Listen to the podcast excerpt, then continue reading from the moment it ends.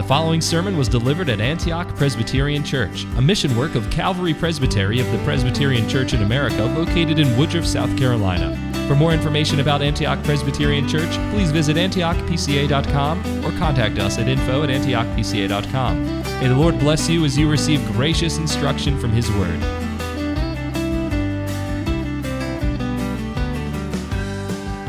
Today, in the minds of uh, many people, perhaps even the majority of people and, and many of our neighbors, uh, that they see no difference between what we are doing here this morning and a living museum. I don't know if you young people, children, know about living museums. They're really a lot of fun. Um, there's one we've been to in Wales a couple of times, and it's laid out by centuries. And there's actually a farm, uh, a number of farms from maybe the 15 or 1600s until the early part of the 20th century.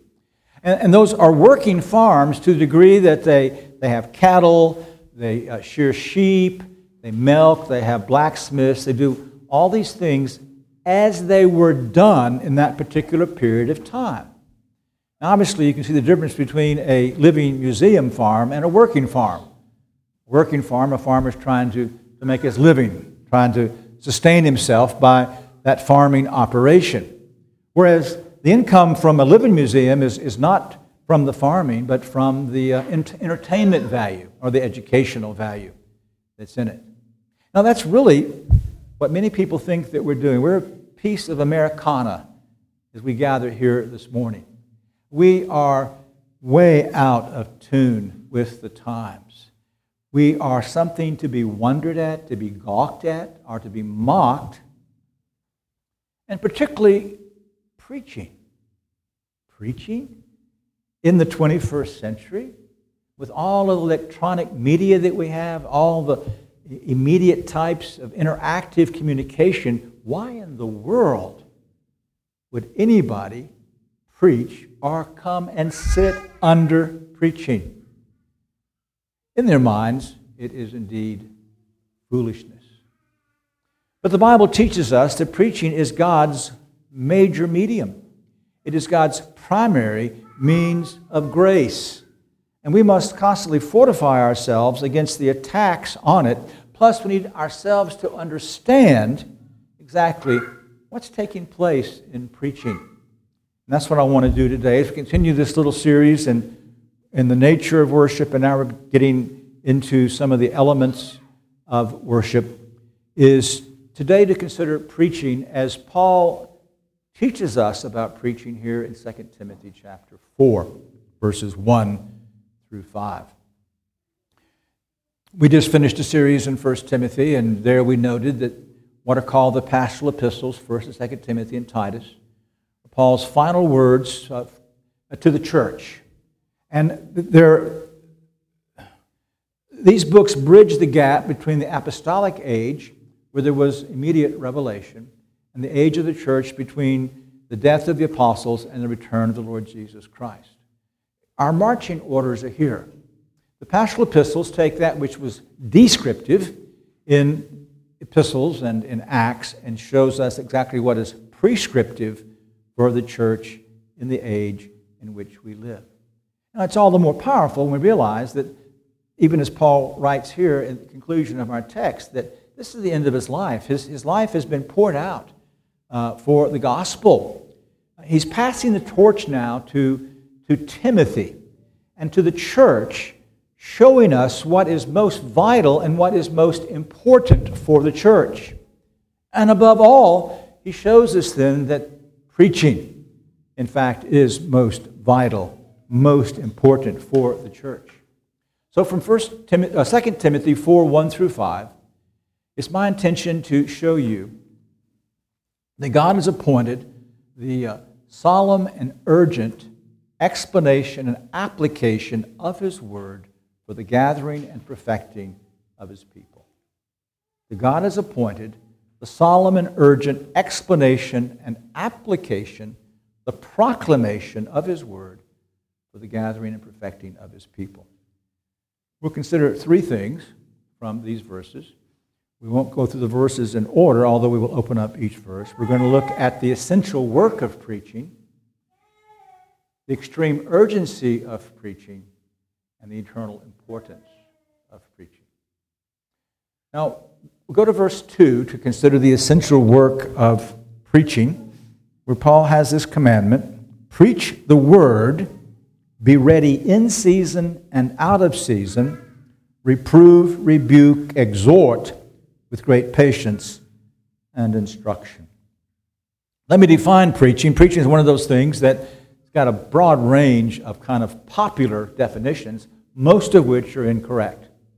We can define preaching like this preaching is the authoritative, public proclamation of the Word of God by a man whom God has appointed.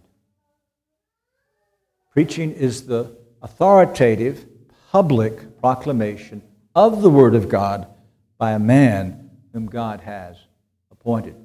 Now, believe it or not, that definition comes out of this one little word translated in our Bibles, this commandment preach. Preach. Now, how can that be? Well, this is a word, like a number of other words in classical Greek language and culture, that through the Greek translation of the Old Testament was prepared for a very special technical use in the New Testament. Uh, this word, a family of words, uh, preach, the message preach, the herald, the preacher, was used in ancient Greek cultures to describe the authoritative spokesman uh, for the gods. So that's why the people in Iconium called Paul Hermes, because he was the chief spokesman. Hermes, or Mercury, was the messenger of the gods. Uh, he was called the herald, the noun of this word preach. Uh, ambassadors who go out on behalf of kings would be called heralds, and they would bring these authoritative, publicly delivered messages. And the word is used that way uh, for public proclamations in the Old Testament, translated by our verb here, preach. And the proclamation of Jonah to Nineveh is translated by this word, preach. Thus, it ought not to surprise us when the ministry of John the Baptist is summarized by this word. He came preaching the gospel the ministry of our Savior. Again, he came preaching the kingdom of God. And all the apostles that went forth then, this is the word that most often described their public ministry. They were preaching the word of God. And so preaching is their authoritative public proclamation of the word of God by man appointed by God. Notice as well, then, the content of preaching. It's not to be my opinions, it's not to be moral platitudes or political uh, issues. No, Paul says, preach the word, which he's just defined in chapter 3, verse 16. All scripture is given by inspiration of God and is profitable for doctrine, reproof, correction, and training in righteousness. Here's Paul's theology of scripture. The Bible and as it would be completed then, would be this inspired book, the 66 books of the Bible, breathed out by God, through which God speaks to us with an accurate and true voice. That is what Paul means by the Word when he says, preach the Word. This preaching of the Word entails both exposition and application. Exposition, preach the Word. This brings us then to a method of preaching. That the Bible is to be the content of our preaching, and our primary purpose in preaching then is to unfold this message of the Bible, particularly as it comes to its climax in the Lord Jesus Christ. So we are to open up the scriptures. Back in chapter 2 of 2 Timothy, uh, Paul will say in verse 14 or write, Remind them of these things, solemnly charge them in the presence of God not to wrangle about words. Be diligent to present yourselves approved to God as a workman who does not need to be ashamed, accurately handling the Word of God. From the point of preparation, searching, interpreting the Scriptures, putting the sermon together, to live the sermon, the sermon is to divide, open up, and explain the Word of God. So we could say the method of preaching is then to be textual. Textual preaching. That preaching that we seek to do here at Antioch is to take a passage of Scripture and to unfold it for you, as I'm seeking to do now, and to explain to you in the first place what it means. But with that method also comes a strategy for preaching.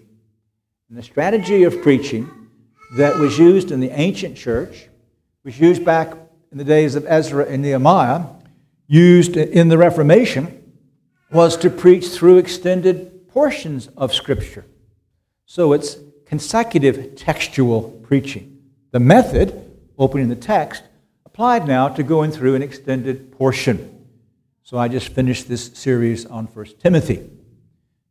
Pastor Groff's about to begin a series in Matthew. After I finish a few things on worship, I'll begin a series in Job.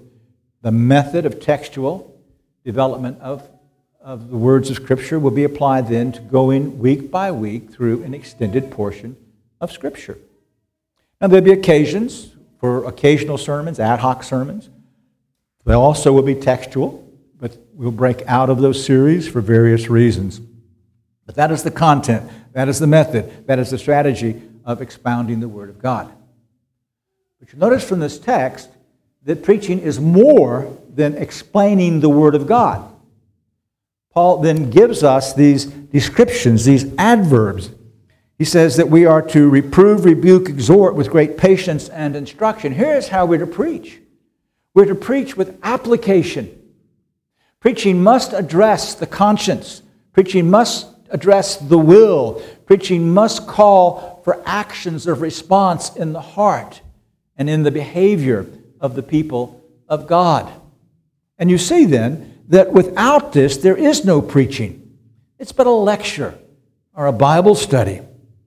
Look carefully at the three words in verse 2 reprove, to bring under conviction, uh, to bring force, uh, to manifest the truth of what is being said. Rebuke, to admonish and call one to turn away either from improper thinking or improper behavior. And to exhort, which means to come alongside of and speak the necessary word. Put with these two, you would have admonition and you would have encouragement. Preaching is to do this. Preaching then must apply the Word of God. Now, this is God's appointed means. When we hear critics say, but it is foolish, we say, Amen. It's foolish. The Apostle Paul tells us that in 1 Corinthians chapter 1, verse 21. Um, For since in the wisdom of God, the world through its wisdom did not come to know God, God was pleased through the foolishness of preaching to save those who believe. And he does so that at the end of the day, all the glory belongs to him. Yes, there are more effective ways devised by men to communicate, but preaching is devised by God to do his work to his glory. So Paul goes on in chapter 2 of 1 Corinthians When I came to you, brethren, I did not come with superiority of speech or of wisdom, proclaiming to you the testimony of God. For I determined to know nothing among you except Jesus Christ and him crucified. I was with you in weakness and in fear and much trembling. And my message and my preaching were not in persuasive words of wisdom, but in demonstration of the Spirit and of power, so that, notice, your faith would not rest on the wisdom of men, but on the power of God. When God works in your life, when God converted you through the folly of preaching, when God works in your life to, to correct you and to encourage you through the foolishness of preaching, your faith is firmly settled in a great God who works as he has promised to work. So then, when we preach in the manner that God has appointed, Christ himself is actually speaking with his voice through the voice of the preacher.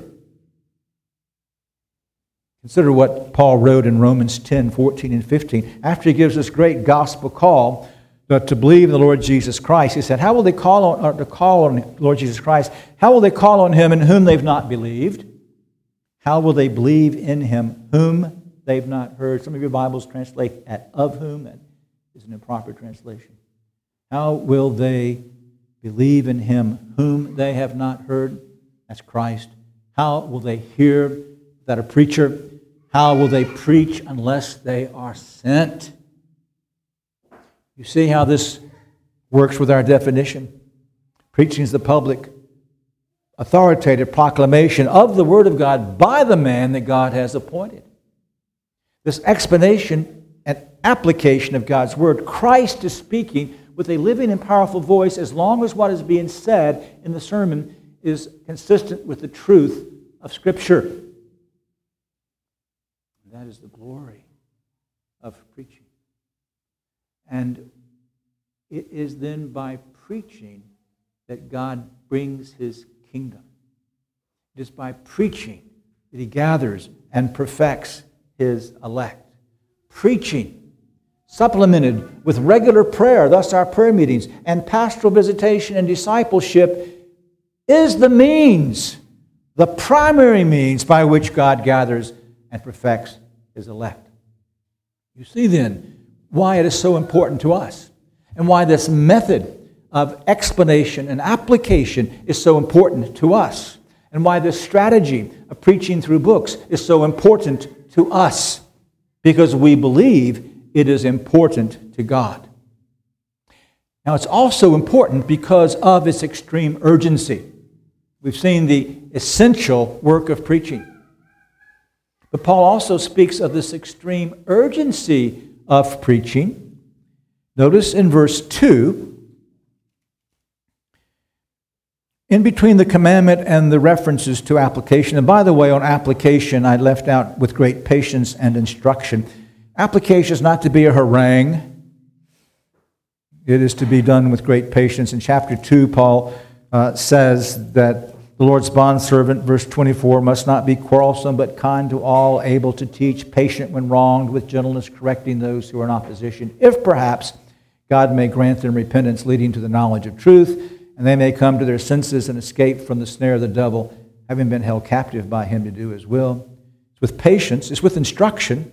The application must always come out of the Word of God, or it has no innate spiritual authority. But it, also, we read here of the extreme urgency in verse 2 and 3 through 5. In verse 2, we see the urgency in its timeliness. He says, Be ready in season and out of season. In other words, preach, Paul says, when it's convenient and when it's inconvenient.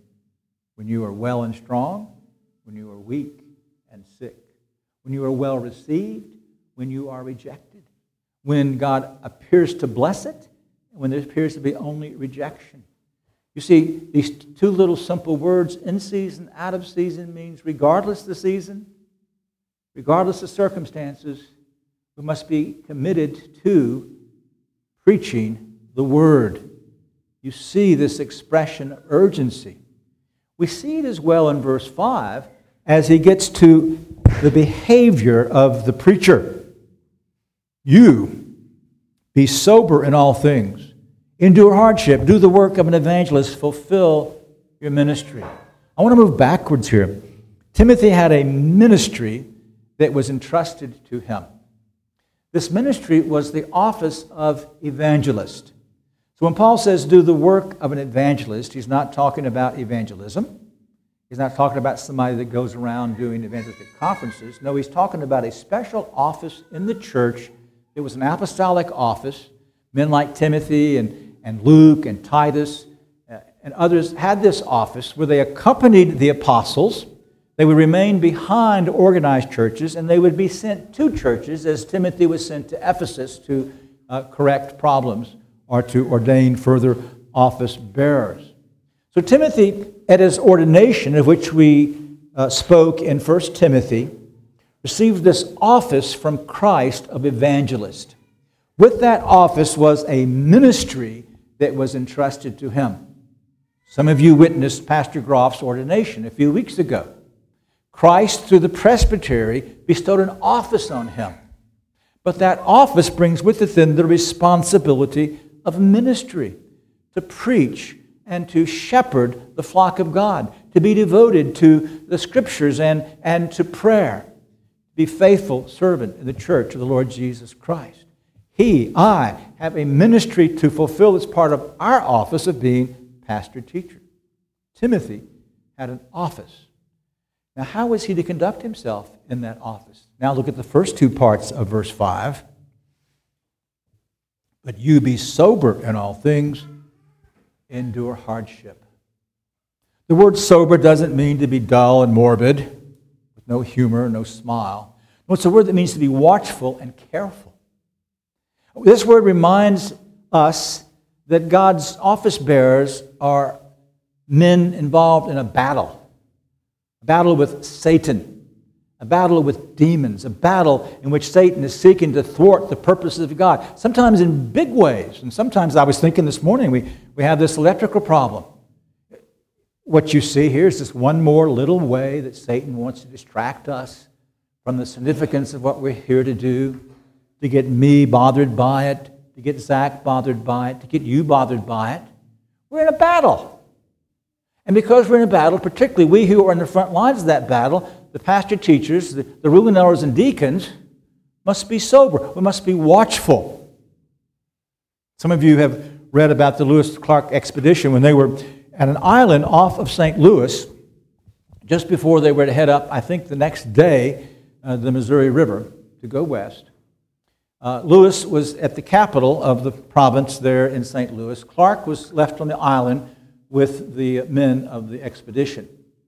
When Lewis comes back the next morning, Clark informs him that two men on watch duty fell asleep. Now they're on an island, middle of a river outside of a city. And what's the big deal? Lewis had them flogged. But you know why he had them flogged? Because the next night they wouldn't be on an island off a civilized city. They'd be in a wilderness that had potential enemies that wanted to murder and, and steal. Thus, the men had to be taught the need to be sober, to be watchful. And this is how we must conduct ourselves. You see this element of urgency, and then to endure hardship. The Marines used to have a recruiting poster that I, I got one put up at the seminary in the early days. There's this big, burly drill sergeant looking down on a young recruit, shouting at him, we didn't promise you a rose garden. All we want is a few good men. That's what God is saying to the you men that want to be in the ministry. They want to be office bearers in the church. God wants men who will endure hardship because hardship is guaranteed. We just read that in chapter 3? If you're going to be righteous, you're going to suffer persecution. And the more you are in the front line in terms of public ministry, the more persecution you are going to experience. And we could be living on the eve of even more serious and profound persecution. Thus, we must be willing to endure hardship for the sake of the ministry that's been entrusted to us. And so the urgency is expressed both by the timeliness of it, by the manner of the worker, and now he gives the reason in verses 3 and 4, and that is the imminence of error. For the time will come when they will not endure sound doctrine, but wanting to have their ears tickled, they will accumulate for themselves teachers in accordance with their own desires, and will turn away their ears from the truth and will turn aside to myths. But you be sober. I've often, am often asked, why does the church go liberal? You know, of course, we could blame the seminaries, and they bear a great deal of guilt in this issue. But here I want you to see the old thing from a cartoon that my daddy loved called Pogo. We've seen the enemy, and it's us. We see here that one of the reasons the church goes liberal is because of restless hearers who are members of the church of the Lord Jesus Christ. In other words, possibly you as you sit here today. Paul had warned the Ephesians about this before uh, he, on his last visit there. He said that after I'm gone, that you're going to have wolves come from without to attack you, but you're going to have false teachers rise up within. And this just appeals now to the attitude. Notice the attitude that happens in the hearts of Christians. A time will come when they will not endure sound doctrine. We don't want these doctrines of sovereign grace preached. We don't want the doctrine of sin preached. We don't want you applying the word as you seek to probe our lives and our responses to God. No, we want pleasant things. We want to have our ears tickled. We want to leave church always on an emotional high, feeling good about ourselves. And so, what do people do when they try to silence the preacher? I've shared with some of you about the lady that told me one time, I told you never again to preach on that subject. Well, she did leave the church.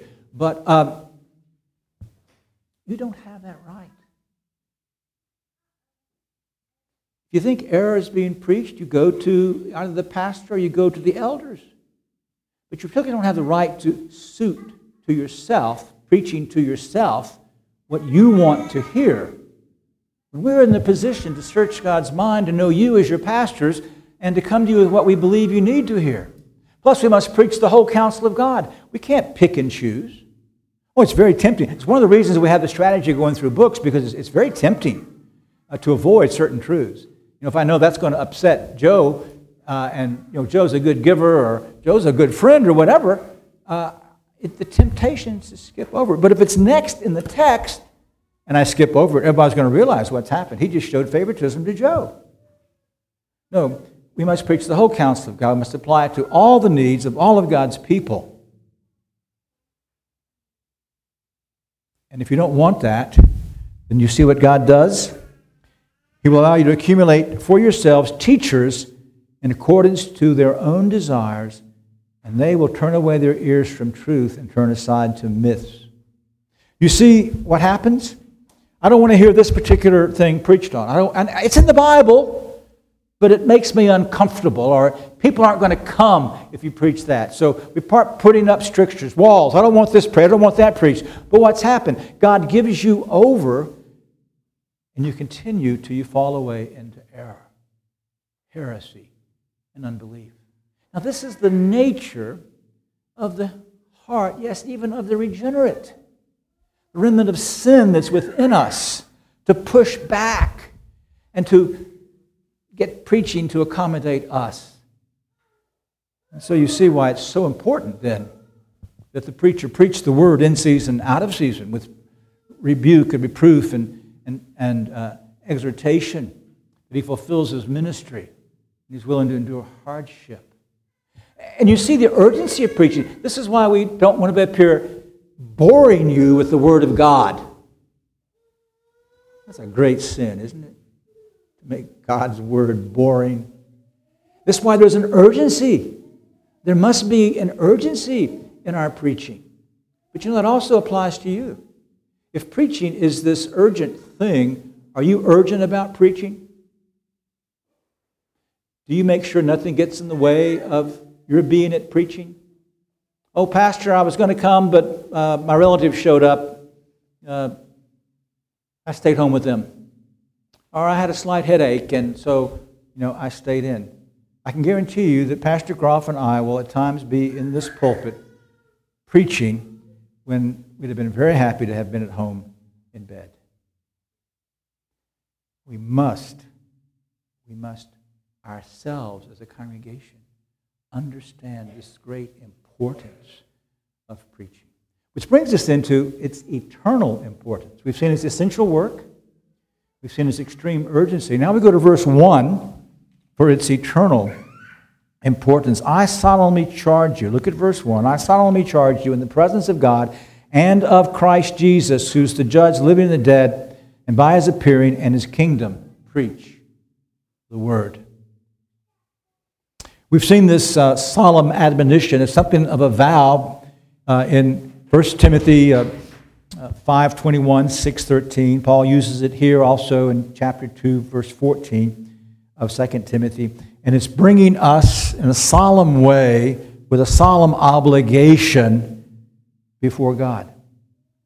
The first thing he reminds us is, is that when we preach, we preach in the presence of God. That I must not preach for your favor or accolades or for fame or anything else. I must preach for God's approbation. Uh, as Jeremiah, who said, But as for me, I've not hurried away from being a shepherd, nor have I longed for the woeful day, but you yourself, he's addressing God, know that the utterance of my lips was in your presence. Paul, building on that, says in 2 Corinthians 2.17, we're not like many peddling the word of God, but as from sincerity, as from God, we speak in Christ, in the sight. Oh, man. Speak, to preach, in the sight of God. To do so in Christ, in dependence and in, in union with Him. That's what this is all about. You see that we're going to give an answer. He says, in the presence of God and of Christ Jesus, who is to judge the living and the dead, and or even by his appearing in his kingdom. And now he reminds us that our Savior, who now is enthroned on high as the glorified God man, is coming again. When he comes again, he's coming not as Savior in the same way of his first appearing, but as judge. When he comes, we all are going to give an answer to him. Preachers, yes, but I want you to understand that you too stand before the judgment seat of Christ. Give an answer. Hear what Paul says in 2 Corinthians 5 9 and 10. Therefore, we also have as our ambition, whether at home or absent, to be pleasing to Him. For we must all appear before the judgment seat of Christ, so that each one may be recompensed for his deeds in the body, according to what he's done, whether good or bad. Last week I mentioned to you kids about conditional promises. If you cleaned your room, your daddy would uh, take you out or give you a prize. How about this? Daddy says, I'm coming back in 30 minutes. If your room's not cleaned, you get a spanking. That's a motivation, isn't it, as well? There's going to be an accounting for your activity. That's what Paul is saying here. He's saying to every one of you, as you sit here, I want you to understand that when Christ comes, each of you individually is going to stand in his presence. You're going to give an answer for every sin, every sinful motivation, every sinful thought, every sinful word, every sinful action. Before this judge, you're going to give an answer. What's his response going to be? Because you're going to have to say, I'm guilty. He listed, I'm guilty. You know me through and out, I'm guilty. Then what happens? One of two things. He either says, Depart from me, I never knew you. Or he says, Come, enter into the kingdom prepared for you. And the difference is where you are this morning in relationship to the Lord Jesus Christ. Have you repented of your sins? And are you trusting in Him for your salvation? Because if you've done so, you're then clothed in His righteousness. He says, enter in. But if you right now sit here, perhaps even angry, hardening your heart against the Word of God, rejecting this beautiful and glorious offer of hope and salvation, you're going to stand before the judgment seat of Christ. Oh, that I could bring you there now. Oh, that now I could cause you to see something of the terror and awe of before the holy God and saying, I'm guilty And cast you into hell. But while you have breath, while you yet have time, I plead with you that now you would repent of your sins and take hold of Christ Jesus. If you don't know what that means, then come speak to us. And we'll be glad to help you learn that way of the gospel.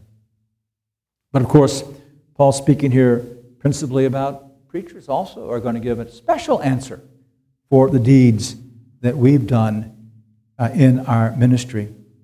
Paul reflects on this in 1 Corinthians chapter 3.